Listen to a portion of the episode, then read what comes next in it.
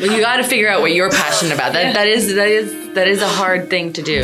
It Yeah. is, but I want to be one of those passionate people who converts others to study backwards in Central Asia. It was like freshman year. I had this grad student um, for geography who just led us in like how dangerous it is for environmental activists in Latin America, and I was like, interesting.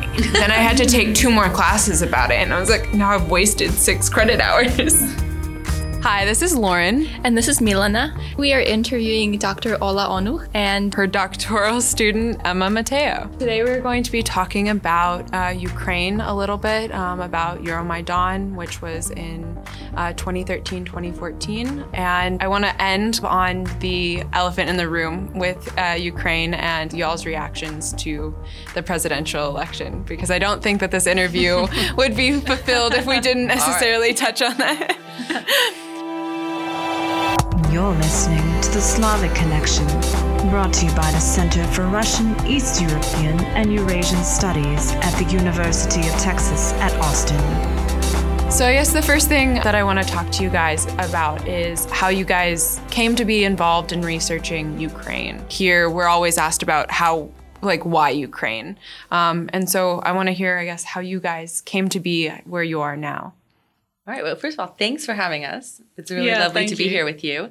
And Emma, do you want to start? Yeah, so um, my academic career has come about via a series of accidents, essentially. Um, I got interested in Russian in high school because we had some French teachers in my state school, which I think is public school here, right?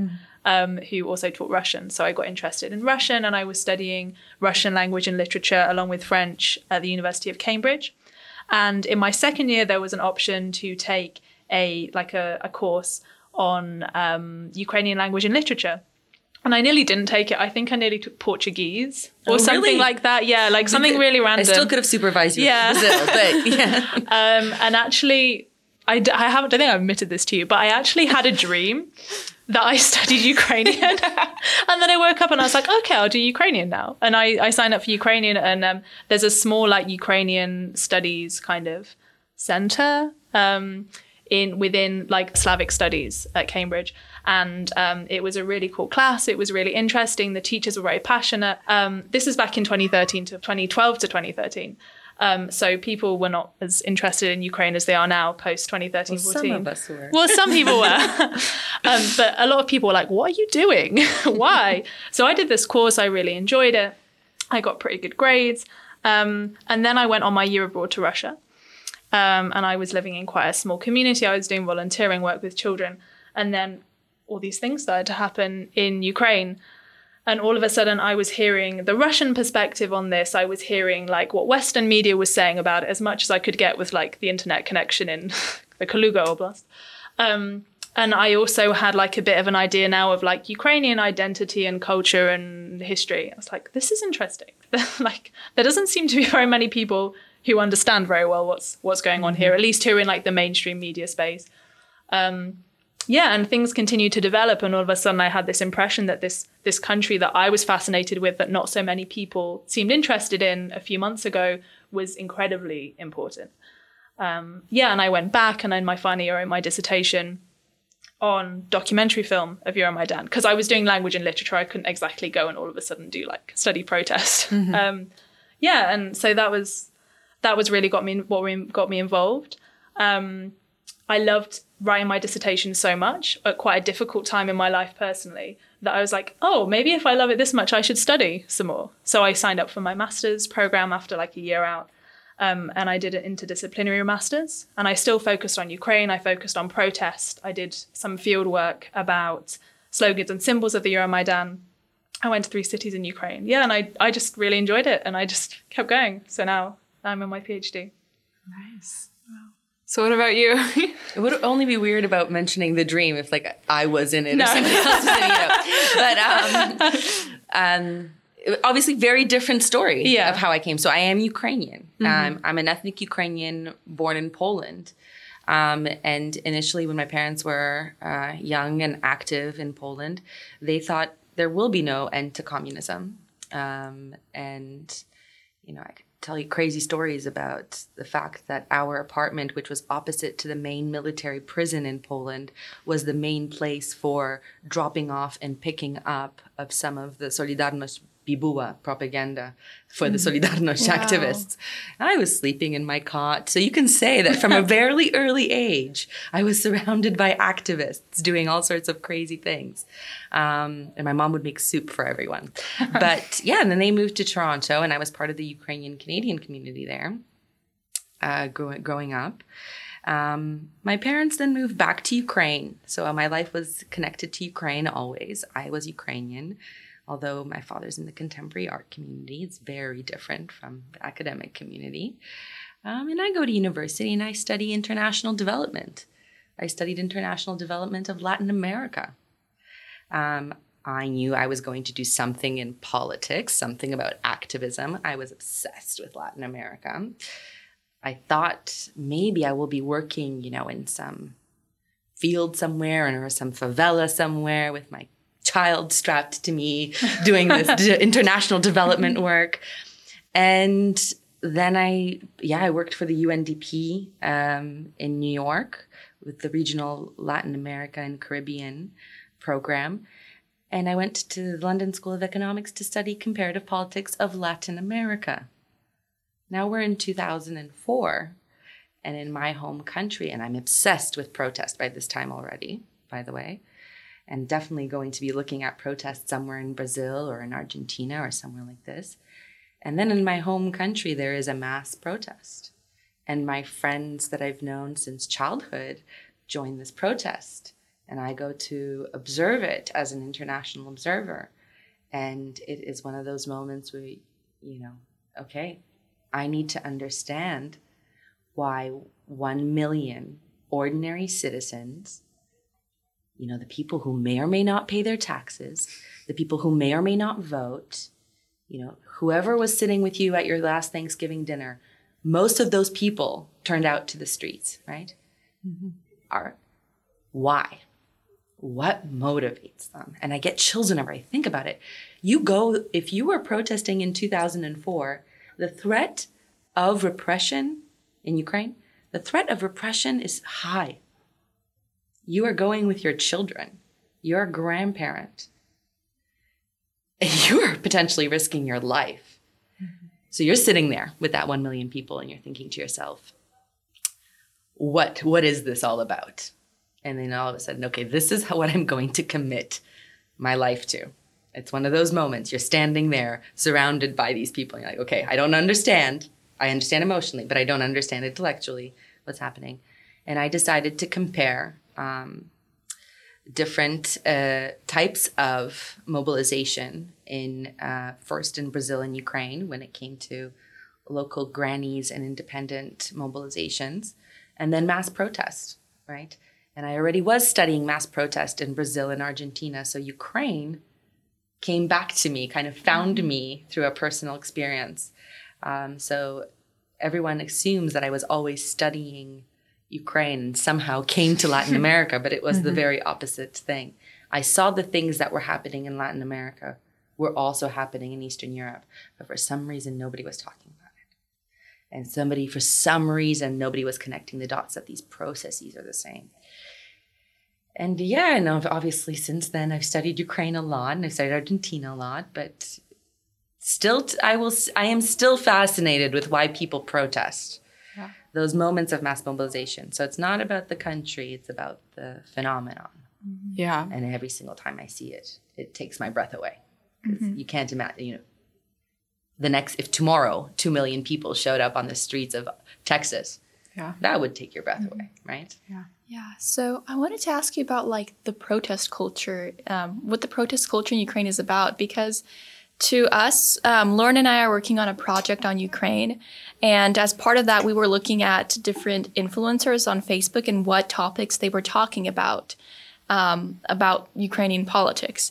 And one thing that really surprised us was that Ukrainian political culture and protest culture seems quite different than the one in the United States because often um, what candidates will do is um, rent, rent people. So they will pay people to be sort of fake protesters or um, attendance of like a fake or fake attendance of a rally with even if they don't really believe in the cause or really know what it's actually about so um, could you say more about like how what protest culture in ukraine looks like Okay, so there's a few things we need to talk about here. So the um, the history of contentious politics in Ukraine mm-hmm. is vast, and I think that is also something I'm waiting for a historian to study this.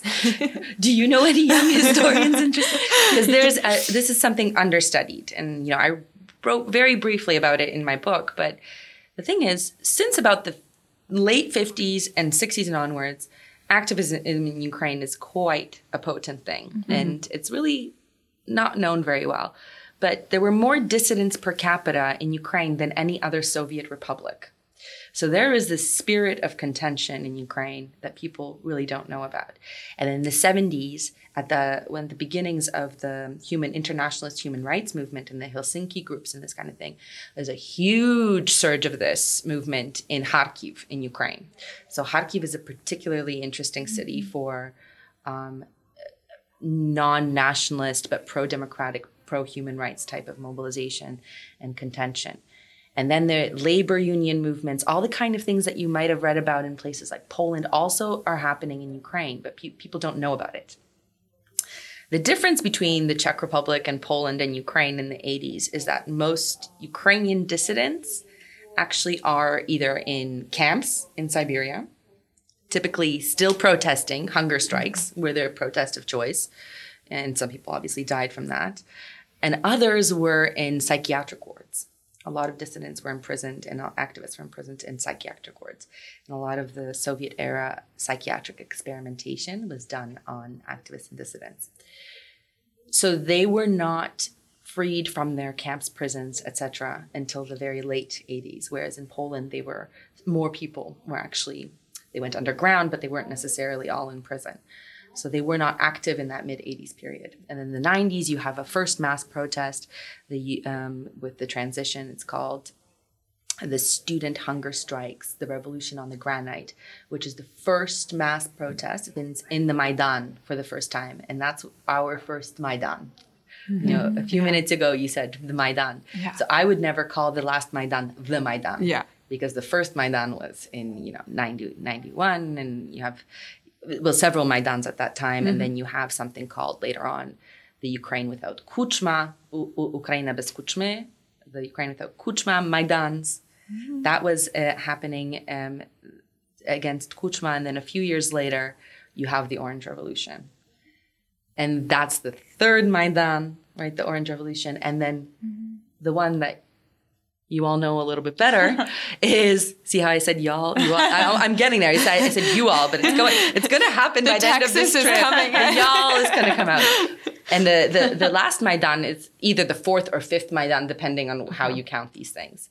So that's important. Mm-hmm. Strong history of protest, strong history of civic engagement that has nothing to do with necessarily parties buying protesters. Yeah. Mm-hmm. Oftentimes, this is you know a post-Soviet, but not only across Latin America. This happens as well.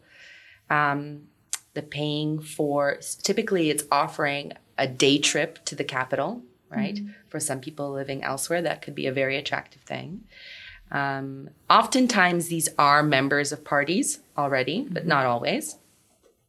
And that is a phenomenon that has happened not only in Eastern Europe, um, but that happens in France.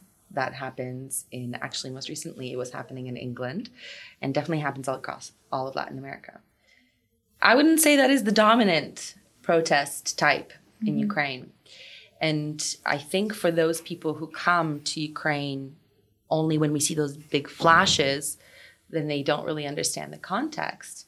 Um, they might focus on some things and not others. But the history of I don't know if it's right to call it authentic or not because I don't know if that I don't know if I'm comfortable with that. But there's a long history of politics of contention and protest that is driven by ordinary citizens and activists um, that, as Nancy Bermeo would say, um, she wrote a book about this. There are ordinary people who do extraordinary things, yeah. right? That's more, I think, the story of Ukrainian protest. Um, do you want to add something to that? Yeah, I think you do get these kind of rent a protest at things, right? That is not. It's not the case that that is not happening. Yeah, it definitely Um, happens. Yeah. it- I think that's the thing that, for some reason, that draws people attention. People pick up on that as like, oh, corruption. That fits in with like our idea of the post-Soviet space and Ukraine and all these things we hear about oligarchs. Um, but yeah, you're right. People know a lot less about the long history of protest. Um, I think it's important to address this because otherwise, if you just have an idea about the Ukrainian culture of protest being um, rent a protester, then that can feed into narratives about Euromaidan and about who were these people, why were they there, to what extent were they authentic. Um, so yeah. And to be fair, whenever the politicians try to just do that, they cannot create a mass protest. They do not, even no matter how many millions of euros, dollars, hryvnia, whatever it is, rubles, they're trying to throw at the situation. They cannot bring that many people out into the streets. Um, so, and they, you know, in 2004, they were able to like print out all the flags, you know, the orange flags or, or the yellow pora flags or black pora flags. But they weren't able to bring that many. the- There's only so many buses you can coordinate, right? Um, at some point, people just en masse. People do a way better job coordinating themselves than some of these political parties do as well.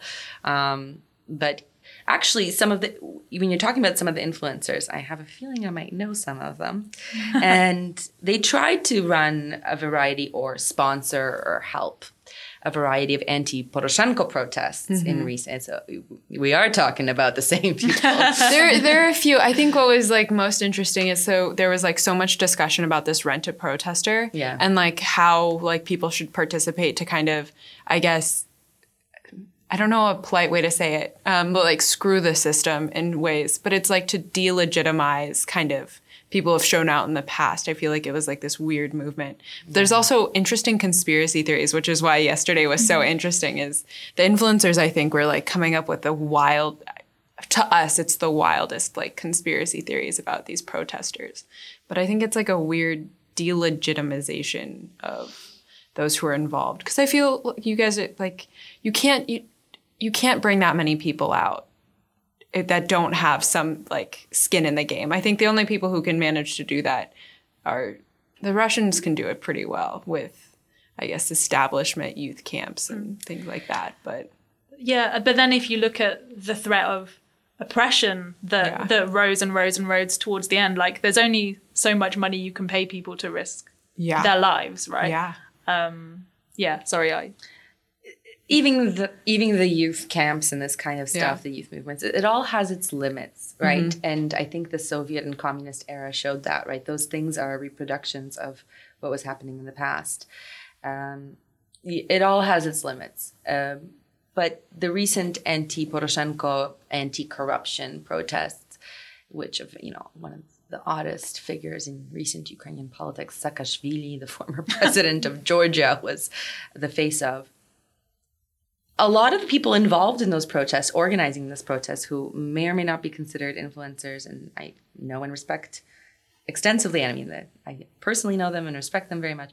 They did some weird, really weird things by joining that protest, um, and there was also this weird thing of taking pictures of the protests to make them look larger than they are.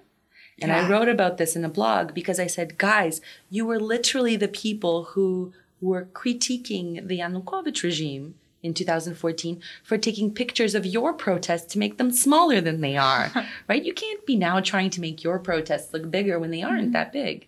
Either you're on the right side of history or you're not in this Yeah. case.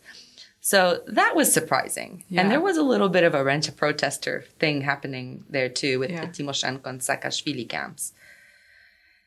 And that, that that I felt was weird, right? Yeah. Um, but the thing is, when it comes to the various activist networks and the ordinary citizens and the several waves of youth um, that have stood up to various uh, versions of Ukrainian government, you know, I think one over and and again, the Ukrainian population has shown you, there's only so far we'll let you go, yeah. And then we'll either vote you out, or you know, we will stand in the street until you kill a hundred of us. Like, Yeah. this is, you know, incredible. But you know, whether the people were 50, 40, 20, they were willing to die. Yeah, mm-hmm. and that's making sandwiches, bringing Yeah. bringing random mm. things. Then finally, when you know during the most violent days of the Euromaidan, when they were taking the injured people first to the Mihailivsky Sobor, the um, monastery, that they were protecting them, and then trying to take them to different hospitals and emergency rooms all across the city, which are in more suburban areas. Um, we call them sleeping regions or spalni. Um, people who weren't involved in the protests in the city center, who were just going about their business in the suburbs, they heard that the protesters who are injured are being taken to their local hospitals, and they were worried that the special forces were going to come there and try to take them. And so people just encircled the hospital, for instance. Like imagine just coming out of your apartment building and calling all your neighbors, and they held hands and encircled the hospital, right? Those were not the protesters. Those were not the mm. people that were being radical. Mm-hmm. Those were moms and pops and whoever else was out there.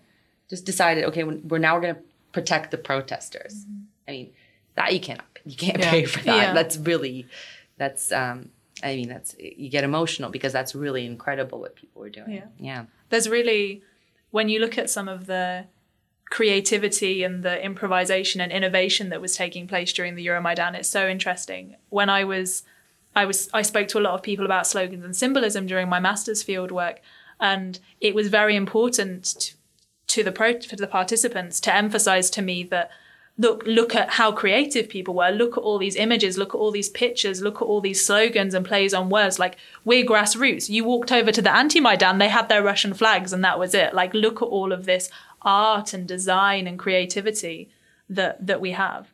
Um it was yeah that that was that that was kind of their point. Like these look at them. They're being paid. They just have their flags. They've been given this is the protesters point of view. And over here we're here because we want to be and mm. we're creating and we're improvising and we're yeah we're creating as we go along. Yeah.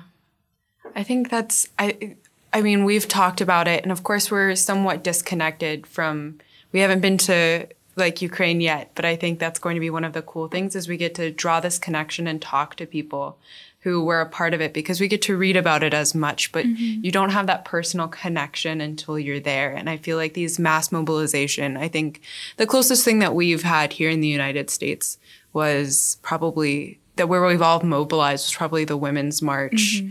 in January of 2016.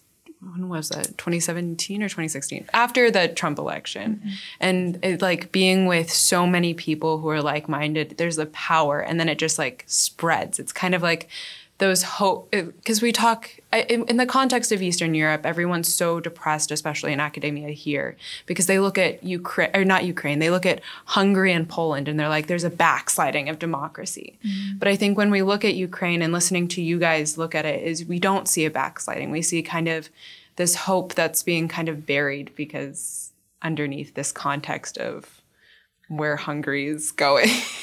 Well, you see, I mean, you see struggles everywhere. I mean, there's currently, there's, it's definitely not a one way, one road, one direction, right? There's back and forth in Ukraine, and we've seen different moments. In Poland, though, also people several times mass protest in 2016, and there's several recent, uh, you know, episodes where there was attempts to change uh, aspects of the constitution and things around judges, and people also um, they have a response when they think there's a limit. Of course, not everyone in society. Um, but I, th- I, I, I think that it's, you know, of course, and not everyone in Ukraine protests. This is not, you know, not everyone was a supporter of the Euromaidan. This is also important. People have different visions of what Ukraine should look like. Um, different citizens have different views on this. Though it is um, for the first time in 2014 13 um, from the first night of the protests it was an all regional protest and so it was happening across it was much smaller in various parts of the east and south but it was happening in those places from the very beginning. And that certainly does not represent the majority of the populations in those mm-hmm. places. But i think people who did participate in those events even in the very small ones or people even who saw the and and felt positively towards them they experienced what you were saying about the, Yeah. the women's march where you feel this moment of intense solidarity with a mass group of people, right? And if you think at the most intense periods of the Maidan, they would sing the national anthem on the hour. And there's something that, you know, I now cannot get through an entire national anthem without crying because I think of that moment. Yeah. Right. Hmm. And so, you know, these moments can be incredibly influential in people's lives. And hopefully they bring on positive change in other aspects of life. And like the stuff that you guys are studying with your project, the youth engagement. I think youth engagement after the Euromaidan is very interesting. And that m- more youth are engaged and in different things, mm-hmm. right? In different ways, as you guys were presenting to us yesterday. They have really interesting research too. We know about their research. But that might, maybe, I don't know, that's a hypothesis. Maybe that's an outcome of the Euromaidan, right? Mm-hmm, they mm-hmm. maybe weren't able to participate in it, but they saw it Yeah. it influenced them and they see you can change things Yeah. as an ordinary citizen. That's cool, Yeah. right? And I'm sure there's lots of little girls and boys who saw the women's march and was like, that's cool. Yeah. I want a pink hat. yeah, same, right? We're the product of things. I- I think as children, we kind of exclude them in society because we don't think they're mature enough or ready enough to like be involved in political action movements. But we definitely absorb it, and then I think as we grow older, we, we reflect it. I think we underestimate kind of the role that kids can have.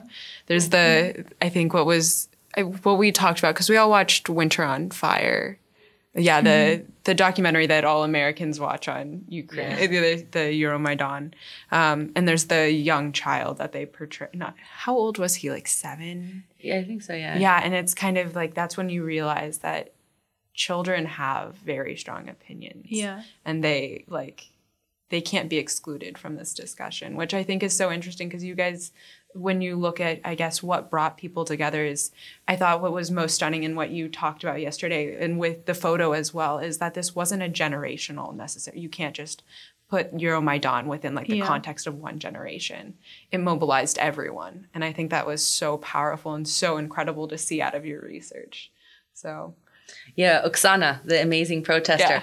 Well, that I thought the grandparents were the most badass protesters because, and they would say things like, "I am here every day, all day." When they, when my grandchildren have to go to work or school, I will be here. I will be the guardian because I let them down before I let us get to this place. So the sense of responsibility that we are where we are today because we didn't do our job. So now we're going to guard the protest space until they can come back after work and Yeah. school to you know because the students every single evening around it was around 4 p.m or 5 p.m the students would come from all their universities together and join the protesters and people would come from work obviously mm-hmm. at that time.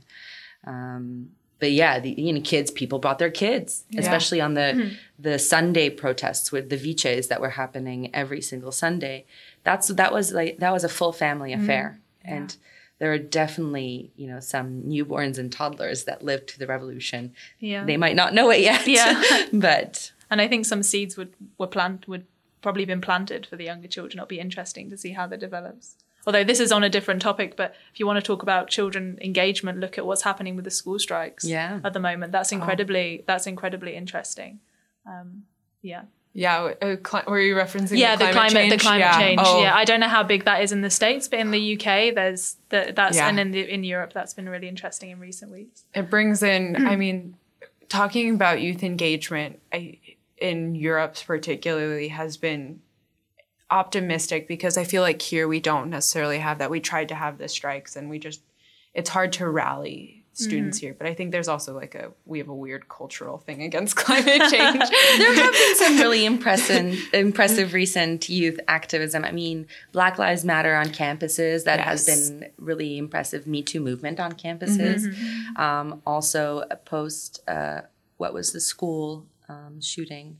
oh Parkland? yeah parkland I mean, Yeah. that and that may or may not resonate with everyone, but that was impressive what they did as well. So I think don't sell yourselves short, um, uh, because it's really easy. I mean, every generation to look to other generations and think, oh, like, you know, I can look to the the the velvet revolutions of 8 and 9 that my parents were participating in and be like oh we're nowhere near as cool as that Yeah. right so i'm the orange revolution generation and a lot of my friends got together in those tents, and then they were their children may have been the result of that getting together. There have been, there were some marriages from the the Orange Probably Revolution. Probably the coolest conception. Quite literally, children of the You know, revolution. well, I don't know. I'm not saying that. I'm, I'm not. I'm not. I'm not to me. I don't mean that necessarily. I mean they got to. I, maybe I said that in the wrong way, but they met each other on the protest. They fell in love. They were spending times in tents. I'm not. I'm not assuming anything about what they may have done in those tents. But oh, we got off topic. That's not where we. But they met on a protest, and then they had children, and then th- their children might think, oh, we're we're no way as cool as the Orange Revolution group, and then they go and do their own thing, right? Um, Yeah. So, I think you know if you're inspired and you feel like you want to engage, then do it. yeah. Um, but I think this cross gener cross generational stuff is neat, um, and looking towards our older generations because they might have experience in other things, and then youth might you know know how to tweet about it better. Also, I remember that there was this situation where one older protester was trying to understand how the Twitter how the Twitter works. Yeah. Um, and you know, there's different things we all bring to the table of mobilization. yeah. Um, and the other thing is this cross regional mm-hmm. um, and bringing youth and activists that are may or may not be young from different regions around the world and exchanging ideas and experiences mm-hmm. of mobilization. Because that can be also very as you said it, it could bring up some very positive feelings. Yeah, oh you guys did that cool. Maybe we'll try that. And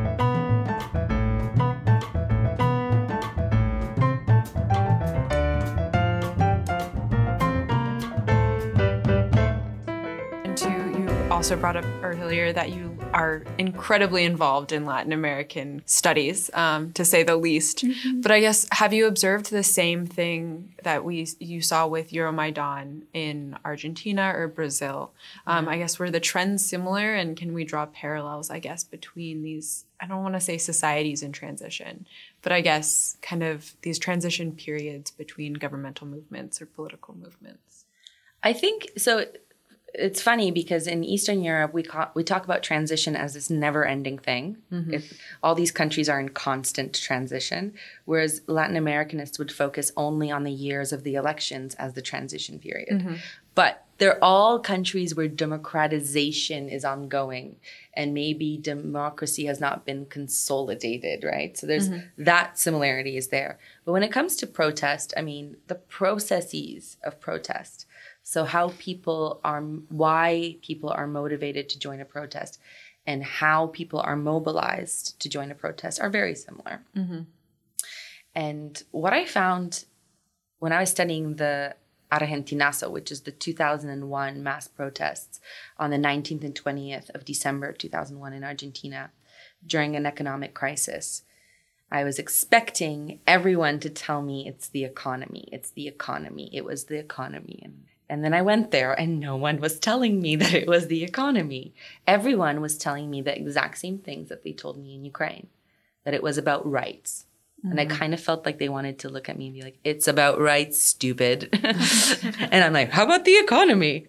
Tell me more about the economy. And, and they were saying the same things as the Ukrainians were that experienced the Orange Revolution. They were saying, my rights were violated. Basic human rights were violated.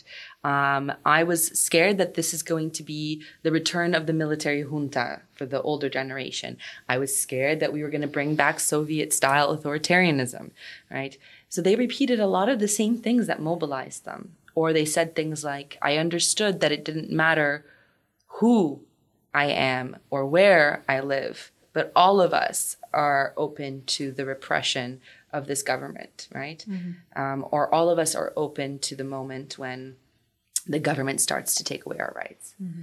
So they kept saying that. So I had to say, okay, well, I guess it's similar.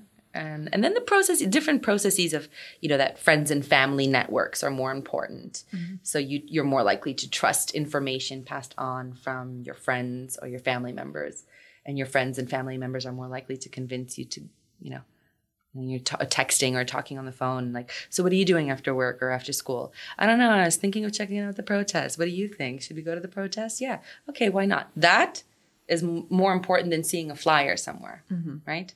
So those kinds of things seemed very similar. Of course, there's so many differences. Um, Yeah.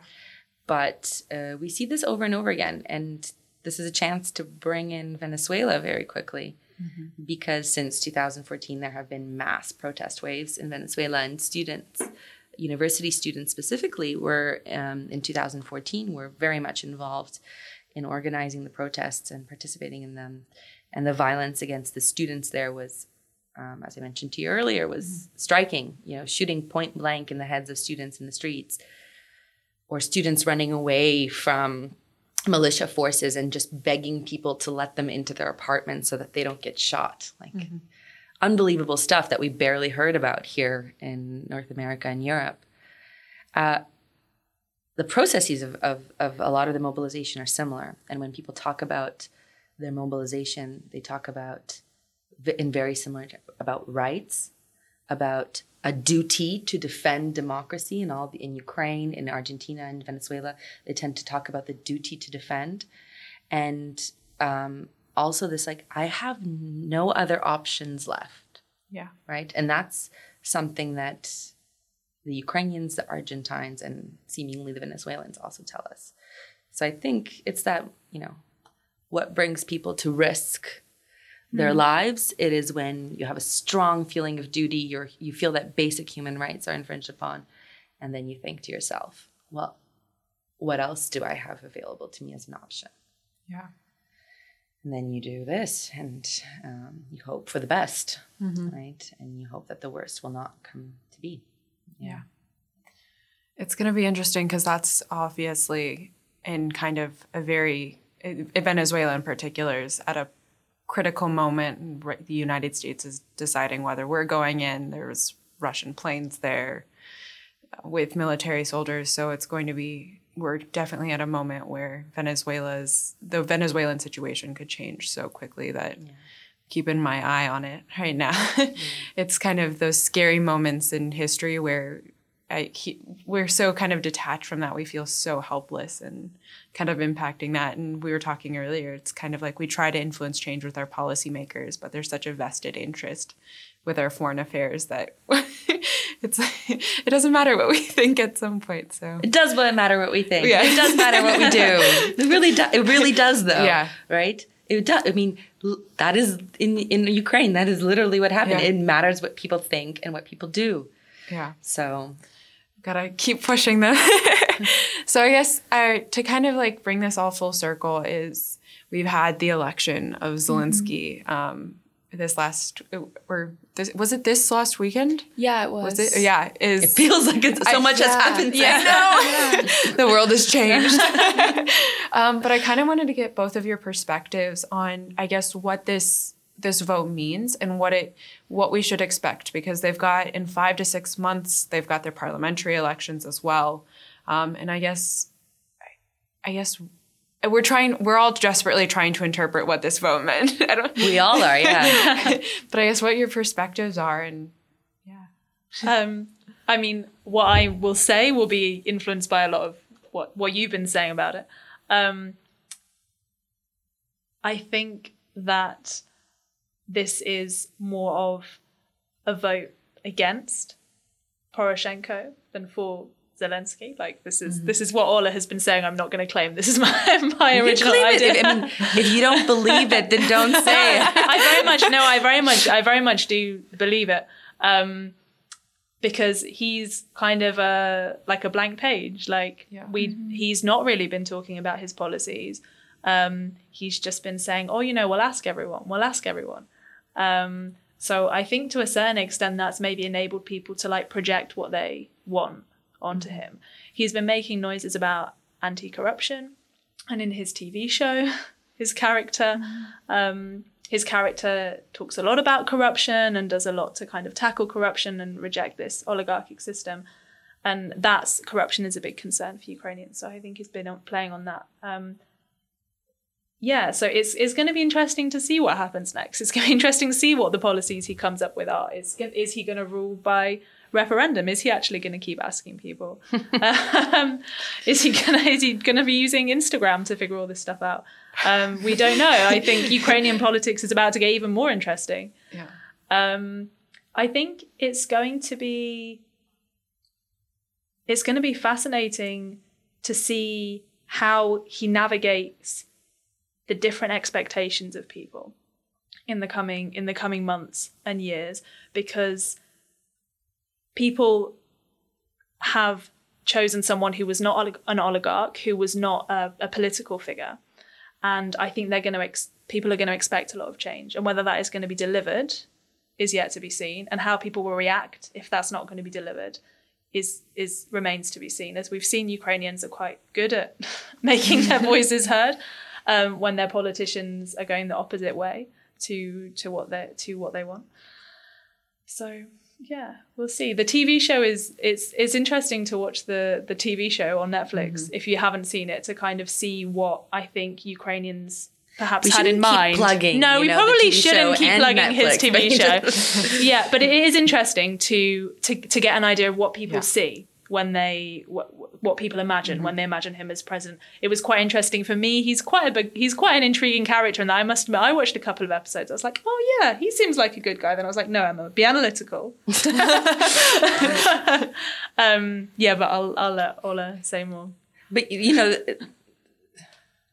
I mean, I don't want to keep plugging the show, but the but actually, um, Kolomoisky's uh, the TV channel he owns. This is a Kolomoisky is a Ukrainian oligarch who is known to be backing Zelensky, and Kolomoisky is part of this Dnipropetrovsk or Dnipro now clan, um, which is a political economic clan based around the oblast of Dnipropetrovsk, which I've been saying it, this is this is a, an extremely stable um, element of Ukrainian politics for many years. This is an extremely powerful group in Ukrainian politics, um, and this is a blo- book I am constantly plugging because that he so hasn't received the acclaim for that book that he should. And it's such a great read, Rock and Roll in the Rocket City. Um, you know, this history of this closed rocket building city is amazing, and that it produces Tihipko and Yushchenko and Kuchma and Zelensky. Um, but all that. So just a little background. But Kolomoisky, who owns this uh, TV channel in the days prior to the first round, was essentially just showing the show on the Yeah. hour every hour with a little bit of that comedy skit show that Zelensky was running in between. So if you, as a PhD student yeah at the University exactly of Oxford, can be like oh this guy seems cool yeah, then uh, clearly, you know, people watching the television show might also think that he's quite cool. And then you you get a little confused where reality begins Yeah, and yeah, fiction absolutely. ends, right? And you know, the this was a funny thing about the law because there's a clear law in Ukraine that there should be no Mm, yeah. campaigning in the 24 hours prior to the election. like the Um, quiet period The quiet period.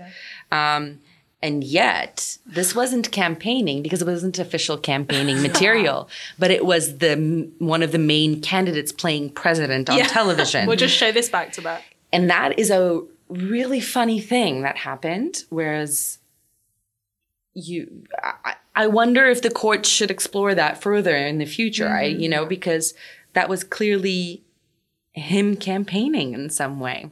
Mm-hmm. I mean, maybe they didn't know he was going to become candidate back when he was filming these shows and movie, but who knows? Who knows, Yes, right? it's an elaborate conspiracy. or you know, Long stranger things have happened. Yeah.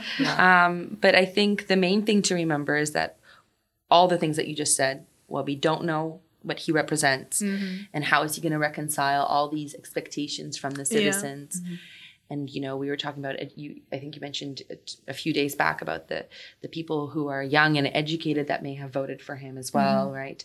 And all these things, and how can that be the case? And well, okay, there's a lot of this black box that we don't know, but it's important to remember that he, at least for now, represents this very powerful political group. Yeah. And there's certain things we should expect from them and there's a lot of this black box. We don't know what's going to happen and how citizens are going to react to it. Yeah. Um, but the parliamentary elections are going to be very important because if you look at the results of the first round, that's more more aligning with what the parliamentary outcome will be, and so it's not like I, I don't think uh, his party will be able to. You know, anything could happen in the next few months, but it, it doesn't look like his party would get a, a certainly a majority. So if it stays even the way it is, the constitutional setup, there's this division and tension between the presidency and the and the parliament. But it could be very likely that parliament trust, tries to push through constitutional reforms to push Ukraine to a more parliamentary system, which I'm actually in favor of for various reasons. Um, and that might actually make him more of a figurehead than Yeah. than anything. The future is unknown, and I think anyone who tries to predict the future is a fool. is a fool, I tell you. Yeah. But uh, there's some things we should keep in mind. This is not a new. The people who back him are not new in the game. Yeah. Very experienced, very powerful, and Poroshenko just had a, a the, like disastrous campaign this year, focusing on all the wrong things, and hopefully there is a readjustment there on his side and other future opposition um, candidate sides. And uh, yeah i think it's more more talking to the ordinary citizens that you know want the government to deal with corruption but want the government to deal with the corruption that they face every day in everyday life. And i keep mentioning this but i think it's atrocious that people die um, because they cannot pay bribes in the medical system or they cannot p- buy uh, privately various like syringes might not be available in hospitals right? To like to have get an iv you don't have a needle. Um, when my father got sick we had to drive around town in lviv Oh, wow. which is a major city to find both the medication the syringes even the latex gloves to yeah. I mean if the and then you have to pay bribes along the way maybe mm-hmm. to get it done faster if this is the kind of daily life you lead then and the government's talking about something else you're like come on mm-hmm. Mm-hmm. let's talk about the stuff that we actually Yeah. that makes our life tough I um, think like there was there was some great progress made in Poroshenko's reforms. Like Yeah. he did not have a perfect term by any means, but a lot of great progress was made in certain areas like decentralization. yeah Um, there progress has been made with some anti-corruption stuff. If you look at the the transparency, the e-declarations, things like that, people have to do now. Um, there's interesting medical reforms being rolled out at the low, like the very local level. Um, that that still how that goes still remains to be seen. But I think something you touched on is people needed to see more impact of these reforms on their everyday lives and at the at the ground level. Yeah. and um, that could have yeah, I think refocusing attention to those things yeah. Yeah. but we'll see Yeah. you know Yeah. politicians sometimes think they know better Yeah. and you know tweet in the middle of the night or something like that you know Y'all get to leave. No i'm just i'm i didn't mean we, we have an instagram president coming in Oh, in yeah. ukraine yeah. um, That'll be interesting. So- yeah, you were mentioning using- referendums. Mm-hmm. Those you can do Instagram polls now. That's gonna be decided. The, Instagram quizzes. Ju- Yeah, you they just just used that one. Yes, I did. You just decided your fa- your Instagram, I guess, pattern now. Yeah, I asked about content, but yeah, I mean, I don't know if that can be harnessed as a tool to measure anything, but Yeah. typically not the great this is where my political science methods teacher hat comes on because those are polls of what your friends and followers think not Yeah. of Yeah. generally Not the right? general consensus. but you, you can find out what your friends and followers thinks in those polls why not but if we Yeah. hack into Zelensky's account and make him Hack post in. a question, I have a question uh, just because I feel like I need to ask this while you guys are here because I'm curious and we haven't been able to answer it. But I guess what do you think the significance of Zelensky's posts being in Russian? Because you've briefly talked about like mm-hmm. linguistics in Ukraine, but most of his posts, ex- almost exclusively until he posted about the, I guess, the stadium, mm-hmm. were all in Russian. Um, his show is in Russian. his too. show's in Russian too. What do you think that means? Because they have these linguistic laws. and what that's going to mean going forward. Sorry, that was a loaded question. No, it's not a loaded question. I think so. As the president of Ukraine, there's you know he is a, he should uphold the constitution, and there is only one official state language in Ukraine, and that's Ukrainian. And he will be expected to speak in Ukrainian unless somebody asks him a question in Russian. And even in those instances, he could choose to speak Ukrainian. Um, but it it will be his job to uphold the Constitution. Um, and he said he's going to support the language law that was just passed, Okay. which was indeed passed this week. So I think that, you know, he's not a president yet, Yeah. but that would be the expectation. Um, Ukraine is a multilingual country on the in terms of everyday practice of language.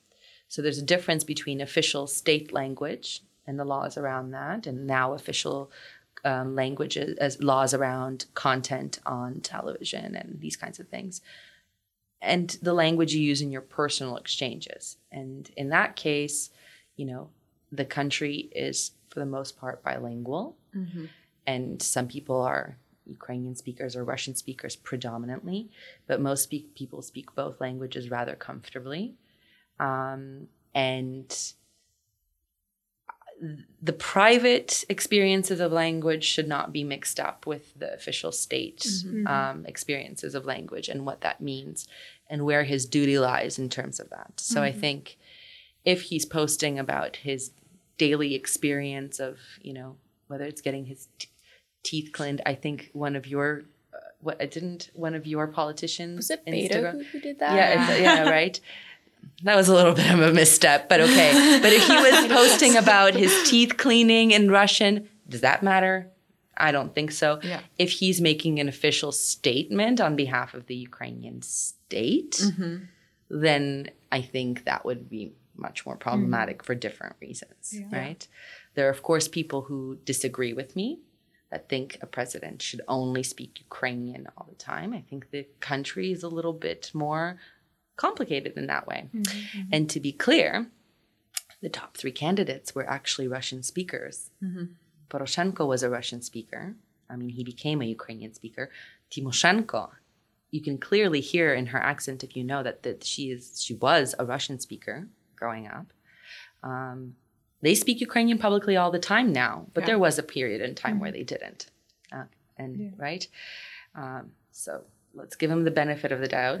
He he does have a hard time stringing sentences together at some point, so maybe he needs to work on that as Yeah. well. The debate was The interesting. debate, yeah, was, in, Oh, that that was was- interesting how he. Um, Was Changed. Zelensky originally a Russian speaker, or did he, at um, did he grow did he grow up speaking Russian? Yeah, I think so. I think yeah, I think. But same with, as I said, same with Poroshenko and same with Tymoshenko. Um, so that's not that's not new. He he needs to work on it. There were some things that he got wrong. You know, some basic grammatical things. Um, yeah. but now he has a different responsibility. I mean, Yeah. as president, there's different expectations. Yeah. I and- think.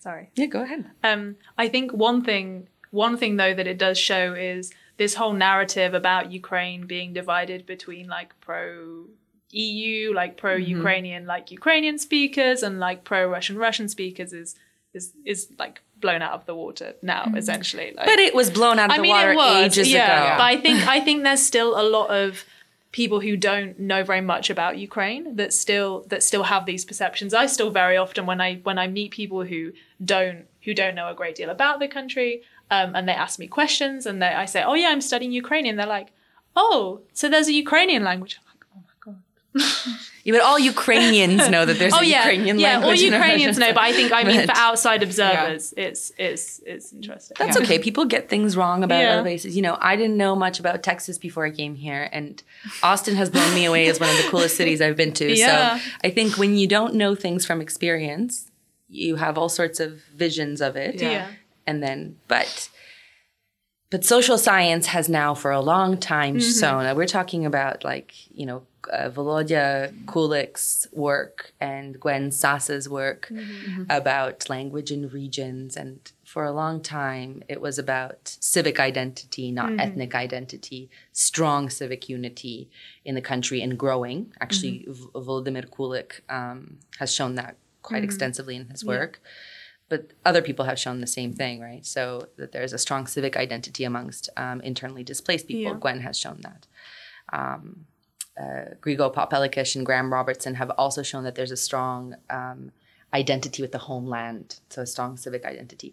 So the language story is really important to some people, um, but it's not the only issue, and and it, I don't think it's the most important issue to the broad majority of the Ukrainian population. That doesn't mean that we shouldn't support the state language and and that we should hold our not mine, but that they should uh, hold their politicians to account mm-hmm. if they don't follow the law, mm-hmm, right? But yeah, Yeah. it's a little, it's com- it's complicated, and everyone speaks Surzhyk on top of that. Mm-hmm. Yeah. We Which is struggled with that. Mixed language. Yeah. It's using Russian words and Ukrainian grammar plus something else. yeah. Yeah, and then there's regional variations. Variations, yeah. I love the Poltava version. Actually, Poltava rap artist. Gosh, I forgot his name right now. I wish I could tell you guys so you could all Google it. He's he's really cool, but he has his own. Ver- well, it's a Poltava version of um, Surzhyk, and it's if you don't know Poltavan Surzhyk, you, you have a hard time following. But that was one of the coolest things that, that I think I I learned in this class, just like a random thing, noting that um, dialect continuity across the country and how it's not so clearly split, and how we have to take in all these factors into account when when thinking about something like language policy. Um, Well, um, please correct me if I get things wrong on this because I'm recalling a course I did quite a few years ago now, but it's very interesting the way that um, like the official version of the Ukrainian language came about because Ukrainian language was oppressed a lot under the, the Russian Empire. And then you have in certain areas of Ukraine pockets of these these writers basically um, starting to write in Ukrainian. And that was seen as quite I don't know if it's quite right to say a political act, but for a long time, Ukrainian was seen as kind of by the Russian Empire by like is this like vernacular language, right? Mm-hmm. Like this is something people speak. It's not necessarily something that is worthwhile of like literary creation. And you know, we have our Pushkins and these kind of people. You have the mm-hmm. Uk- Ukrainian is for you people like in the villages to speak, mm. and then you have these writers. so let's say Creating who they are. these words. Taras Shevchenko. Yeah. Ivan Franko. yeah, Who else? Um, This is a test now. Um, Lesia Ukrainka, I- yeah. Lesia Ukrainka, amazing. Um, this is the- Feminist, yeah, yeah. exactly. Like Lesia Ukrainka is one of the people that like got me really interested in in Ukraine. I'm And- writing down my reading Yeah. list.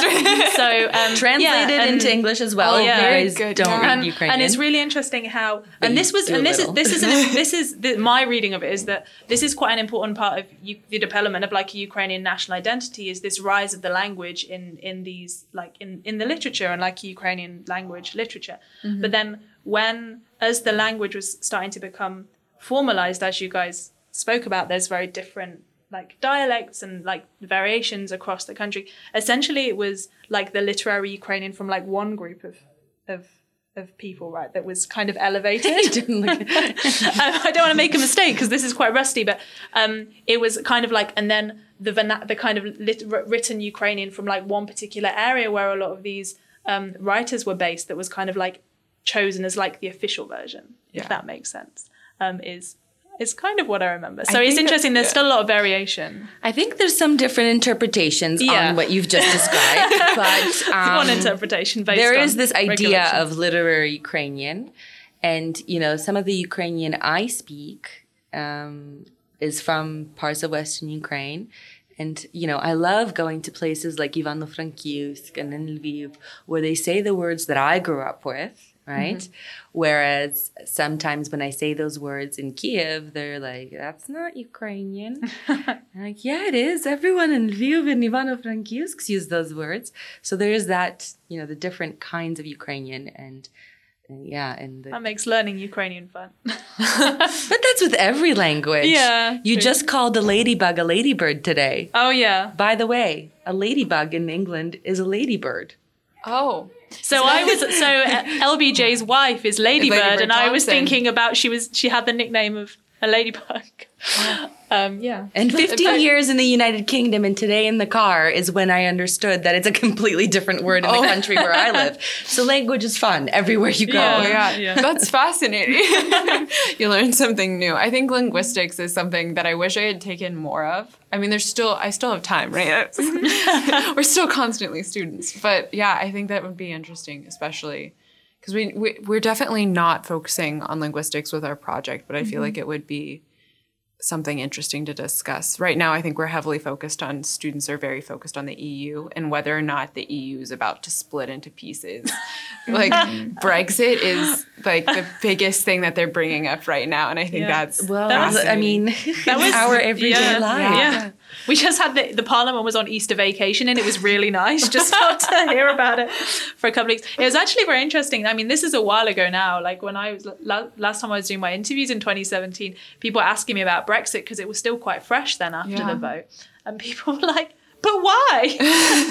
why did you vote to leave? We just started a protest to try and move towards you. Even worse, Um, I mean, people were saying, do they understand that we risked our lives? Yeah, exactly. Because, and then, uh, you know, yeah so different. it's very yeah very different perspectives Yeah. like someone I, whether this is true or not it's one of these urban legends but um I was talking a lot about flags with people, and I was speaking to some young Ukrainians, and they were saying like, you do like as far as we're aware, this is the first time people died with European flags in their hands. Whether whether or not that is like literally true is Yeah. is is is defending a aside. U- all European ideal. Yeah, exactly. But like this this idea that Ukrainians were willing to sacrifice so much for this idea, and then British people are like, no, thank you, goodbye. yeah. I mean, there's different things driving all these things. yeah, but, yeah, absolutely. But I don't think all of the EU will break apart. Yeah. Um, I keep having a look at all my British friends, thinking, uh, I don't know. I, I'm a, you know, I'm an e- EU citizen living in the UK Yeah. um, for the last 15 years. So for me, this is a very personal experience as well. And so trying to reconcile the fact that my, you know, my friends and living in my homeland fought for this, you know, people risk their lives for this. And here I'm part of a community that I consider home that wants to leave the EU. Um, We have to respect, I think, democratic processes. That doesn't mean Yeah. that I won't fight for the other side, the, the side that I believe in, right? But That's your democratic right there. yeah, it's uh, but it's it is it is it is Yeah. tricky to think about. Um, Yeah.